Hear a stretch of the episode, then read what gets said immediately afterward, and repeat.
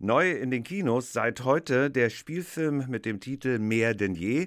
Das ist der neue Spielfilm der Autorin und Regisseurin Emily Atef. Kinofans kennen sie garantiert durch ihren Spielfilm über Romy Schneider, Drei Tage in Quiberon. Nur also mehr denn je. Das ist ein Film über eine junge Frau, Hélène, die ist schwer krank, die kämpft, die zweifelt, die stellt Fragen und ihren überaus sensiblen Lebensgefährten, den konfrontiert sie mit einer überraschenden Entscheidung. Ich möchte gern nach Norwegen. Warum Norwegen? Wegen der Luft und der Natur. Diese Landschaft hat mich schon immer fasziniert. Außerdem sagt Dr. Girotto, ich muss mal wieder raus. Ich würde gern ganz allein. Warum allein? Ich, ich verstehe es irgendwie nicht. Ein ganz kleiner Höreindruck aus dem Spielfilm Mehr denn je zu sehen, seit heute in den deutschen Kinos in Berlin, zum Beispiel in meinem Lieblingskino, im Kino am Bundesplatz. Und bei uns hier auf RBB Kultur ist sie jetzt, die Drehbuchmitautorin und Regisseurin Emily Atef. Ich grüße Sie, guten Tag. Guten Tag, guten Tag. Warum will Hélène nach Norwegen ausgerechnet? Weil sie in Bordeaux erstickt. Sie, äh, sie ist umgeben von liebenden Menschen, ihren Mann, ihre Mutter, Freunde. Sie hat eine unheilbare Krankheit und die Menschen um sie, die, die, die gesunden, lebendigen Menschen, behandeln sie schon, als ob sie nicht Teil des Lebens ist, der Gesellschaft. Man schont sie, wenn man eine Nachricht hat, dass man schwanger ist, dann sagt man es ihr nicht, weil man denkt, vielleicht ist das nicht angebracht. Und sie ist verloren. Sie weiß nicht, was sie fühlen soll. Sie trifft dann auf einen Blogger, ein norwegischer Blogger, der auch krank ist und eine ganz frische Art hat, auch zynische, über die Lebendigen und die Sterbenden zu denken. Und das tut ihr gut, einfach mit jemand zu sprechen, der ein bisschen das Gleiche erlebt. Aber dazu hat sie auch immer wieder unterbewusste Bilder, die zu ihr kommen, von einer sehr rohen Natur.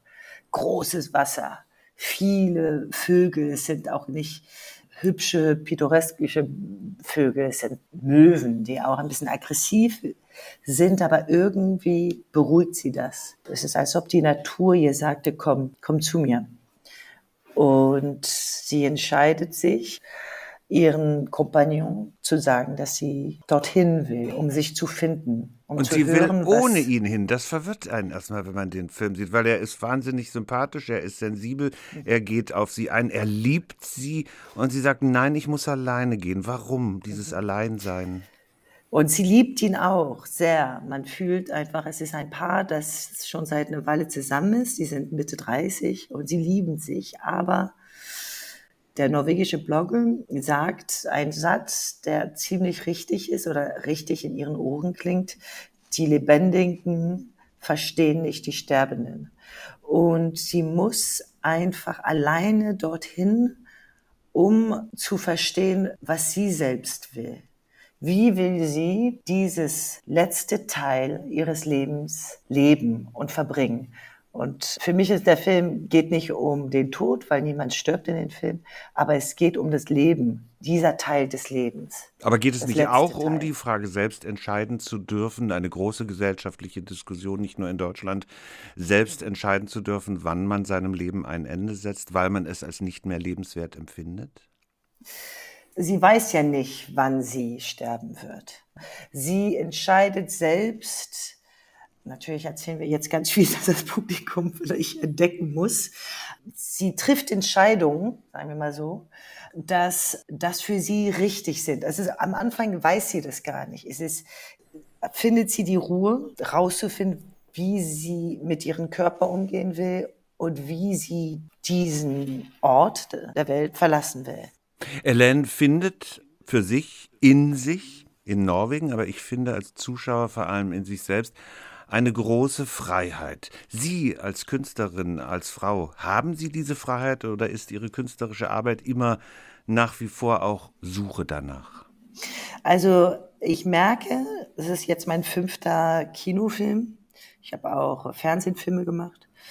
Aber sehr, sehr oft sind meine Geschichten, haben einen roten Faden und es sind Frauen, die sich emanzipieren von was die Gesellschaft von uns verlangt. Dieser Film hier, wir können uns umdrehen. Es muss nicht eine Frau sein, könnte auch ein Mann sein. Aber zum Beispiel bei Drei Tage in Quiberon mit Romy, sie emanzipiert sich von was man von ihr erwartet als Star-Schauspielerin. Re Rebecca in das Fremde in mir emanzipiert sich die Frau, die eine postpartale Depression hat, von wie hat man zu sein als Mutter. Ich merke, es ist dieses Suchen nach Selbstbestimmung.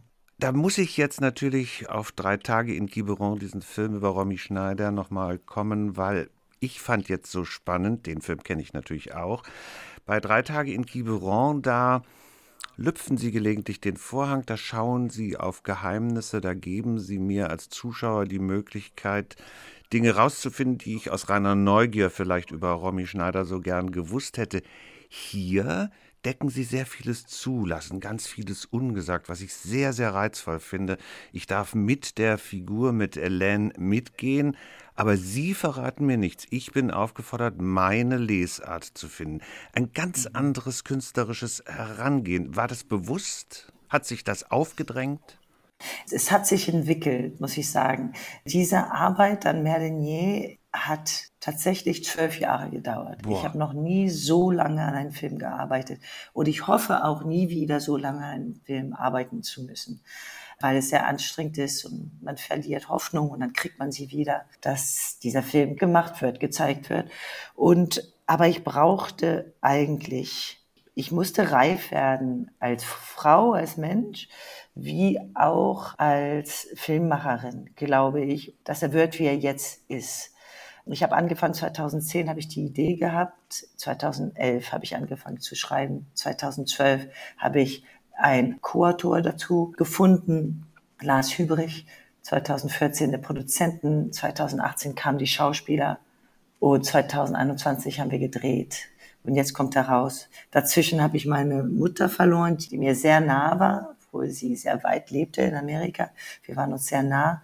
Und das hat mir auch irgendwie eine andere Perspektive, sehr persönliche gegeben über das Kranksein und wir als lebendige, liebende, gesunde Menschen, die ich habe gemerkt, wie gewalttätig wir eigentlich sind als Liebende, weil wir wissen immer Bescheid und dass oft kranke oder sterbende Menschen A, nicht die Kraft haben, gegen unsere Liebe, unsere, diese Gewalt zu kämpfen, trauen sich nicht, weil die denken, dass sie schon zu viel Platz einnehmen. Und es ist so schade, dass wir diesen Menschen nie fragen, einfach die ganz einfache Fragen stellen, so wie, was willst du? Willst du dass ich da bin? Willst du, dass wir als Familie da sind? Willst du in diesem Ort sein? Willst du in einem anderen Ort sein? Wir fragen nie, weil wir, denke ich, denken, sowieso wissen, was der Mensch will und vielleicht auch, weil wir Angst haben, die Antwort zu hören. Womit wir auch wieder ganz nah am Anfang unseres Gesprächs sind, wo Sie gesagt haben, Elaine, die Hauptfigur des Films, fühlt sich von der Zuwendung, von der Liebe so vieler Menschen erstickt. Die Hauptrolle spielt eine wunderbare Schauspielerin aus Luxemburg, Vicky Kriebs.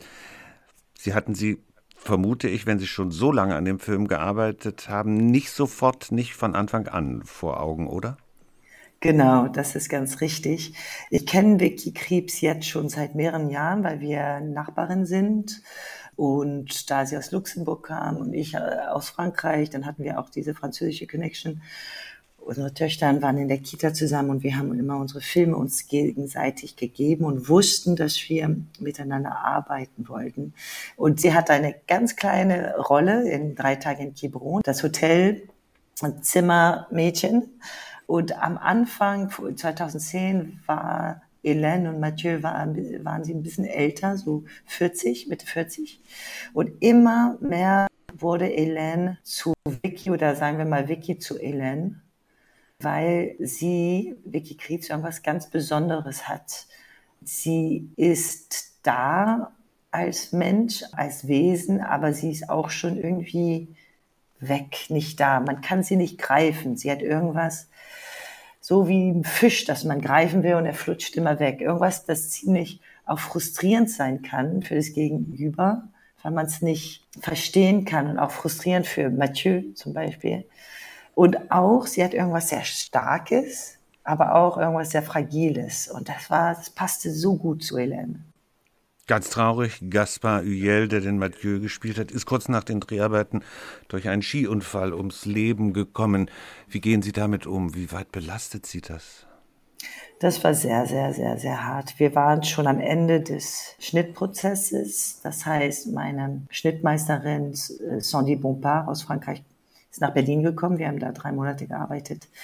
Und wenn man im Schnitt ist täglich, ist man so nah an den Schauspieler. Man sieht jeden Augenzug, jede Atmung kennt man, weil man sich sagt, oh, soll ich danach schneiden oder davor schneiden? Und dann auf einmal kriegt man einen Anruf, er ist nicht mehr da und er wird nie wieder da sein. Es ist total schizophrenisch. Es ist weil man den Mensch ja so da hat und er ist 37 und er ist so da und so lebendig. Es war sehr, sehr hart. Es war traumatisch. Aber ich bin sehr dankbar, dass ich mit ihm arbeiten konnte, weil er ist toll, also er ist ganz toll im Film. Und mit Vicky Krebs, das war so ein fantastisches Paar, so fantastische Kollegen. Insofern bin ich sehr dankbar, ihn kennengelernt zu haben, auch wenn ich sehr traurig bin, dass er nicht mehr bei uns ist. Mehr denn je, der neue Spielfilm von Emily Atef jetzt in den Kinos. Sie begleiten den Film jetzt, vermute ich, auch noch mit Diskussionsrunden, mit Premieren? Ja, und wissen Sie, dass es das Allertollste ist. Man arbeitet zwölf Jahre an einem Film und dann endlich kommt er raus und wir zeigen ihn ein Publikum, Leute, die man nicht kennt. Und das Tolle ist, ich habe noch nie so existenzielle Gespräche mit dem Publikum geführt. Leute erzählen, die reden nicht nur über den Film, sondern über ihre eigenen Erfahrungen mit Kranken oder wenn sie selbst krank waren. Und es sind ganz tolle Gespräche, umgeben von Leuten, die sich nicht kennen, aber man bildet fast so wie eine sehr nahe Gesellschaft irgendwie. Und ich merke, dass die Leute rausgehen und die sind nicht traurig. Die kommen raus mit irgendwie Licht und Hoffnung und haben Redebedarf. Ich liebe es, wenn Paare diesen, zusammen diesen Film gucken, weil danach wollen die ganz viel reden. Wie würdest du es machen? Könntest du dir vorstellen, mir sowas zu sagen? Oder Vater ist im Krankenhaus. Mein Gott, wir haben ihn nie gefragt, was er will. Und das finde ich natürlich, dann hat sich diese zwölf Jahre total gelohnt. Mehr denn je. Seit heute in den deutschen Kinos in Berlin. Ich sage es gern nochmal, zum Beispiel in meinem Lieblingskino, im Kino am Bundesplatz. Bei uns zu Gast hier bei RBB Kultur war die Drehbuchmitautorin und Regisseurin Emily Atef. Ich danke Ihnen sehr für das Gespräch. Vielen Dank.